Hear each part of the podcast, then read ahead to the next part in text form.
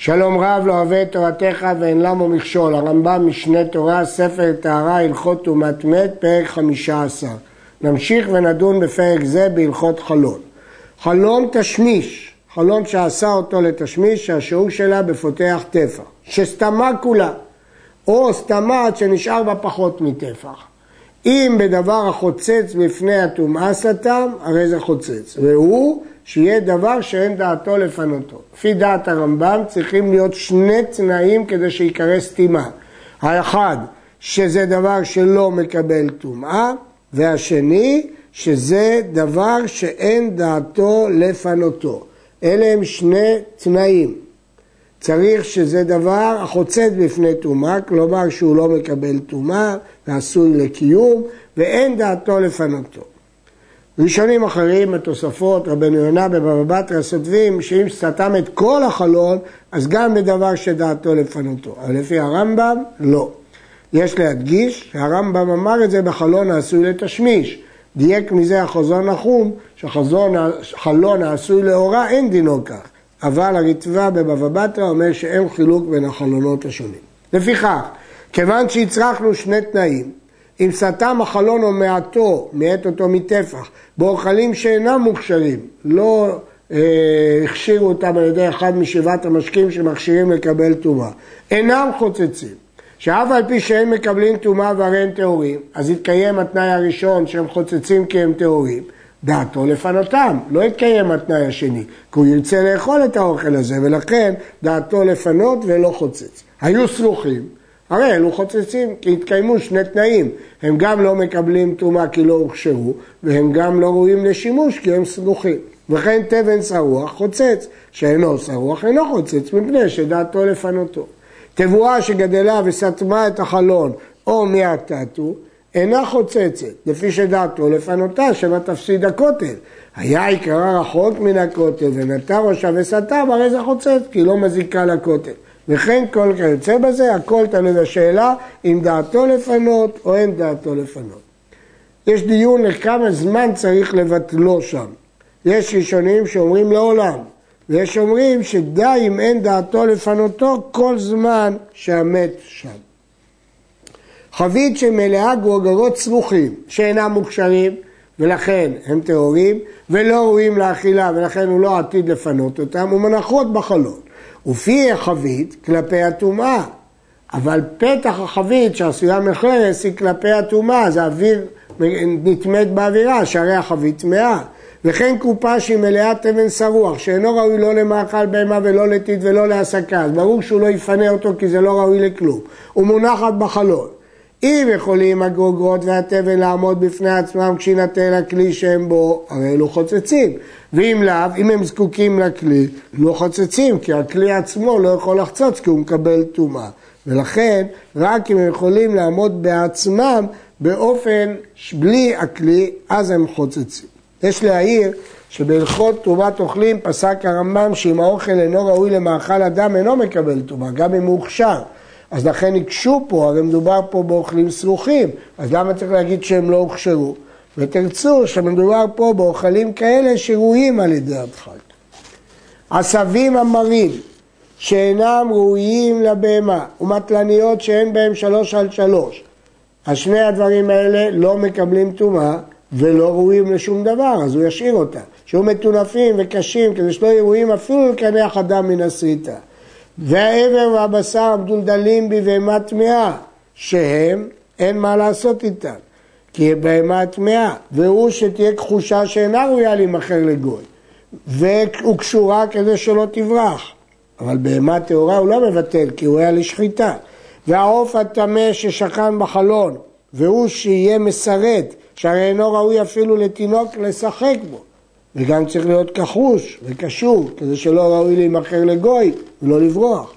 וגוי כפות שהוא מאסורי המלך, שאין אחר יכול להתירו, אז ודאי שלא יפנו אותו משם.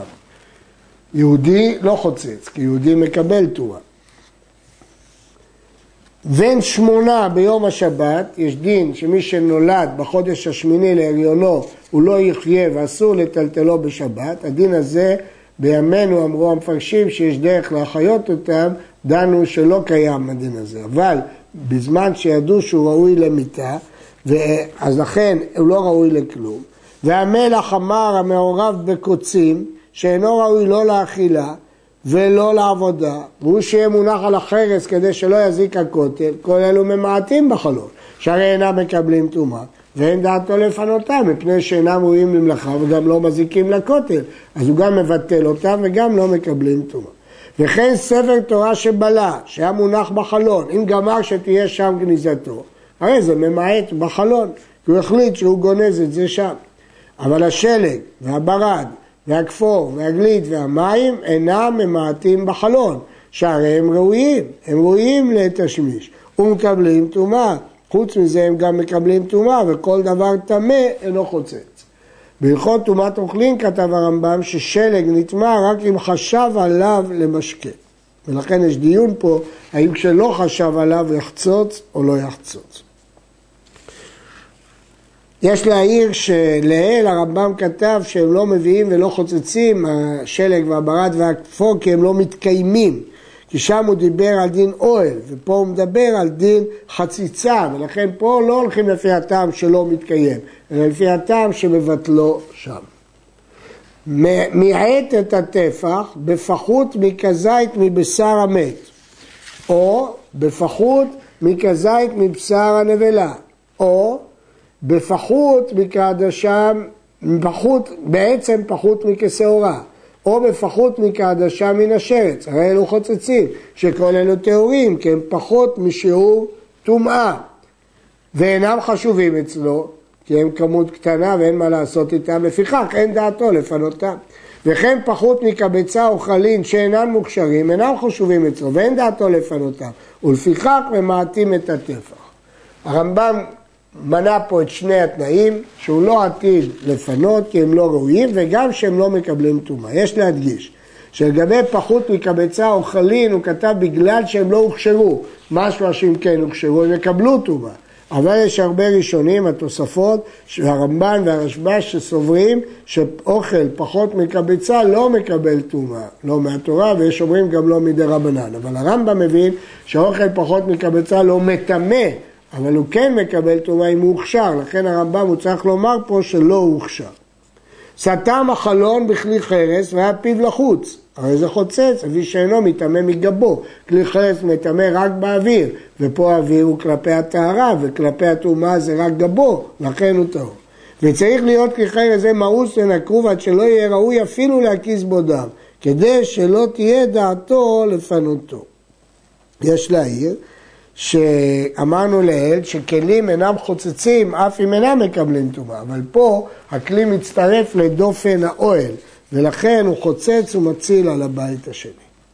היה בבית מת או רוב העצמות וכיוצא בהן מהעצמות המטמאות באוהל ומעת החלון של בית זה בעצם פחות מכשעורה אינו מיעוט שהעצם מצטרף לעצמות. כיוון שהעצם מצטרף לעצמות יש לדון אם זה דווקא בעצם מאותו מת או לאו דווקא מאותו מת. אז הוא מצטרף. וכן אם היה שם מת או כזית מבשר המת, ומעת החלום בפחות מכזית מבשר המת, אינו מיעוט, שהבשר מצטרף לבשר. אבל העצם פחות מכשעורה ממעט על ידי כזית בשר, ופחות מכזית בשר ממעט על ידי רוב העצמות וכיוצא בהם. מיעט את הטבח בשתי והערב המנוגעים, בצרעת. או בגוש מבית הפרס, שאמרנו שנחרש בו קבר והוא טמא מדי רבנן, אינו מיעוט, שדבר טמא אינו חוצץ, יש להעיר, למרות שגוש הבא מבית הפרס הוא רק מדי רבנן, אבל יש לטומאה עיקר מן התורה, לכן חששו בו.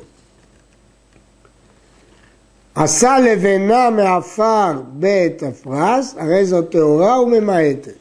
שלא אמרו אלא גוש כבריאתו, כל מה שגזרו זה על הגוש ולא על לבנה שעשו ממנה.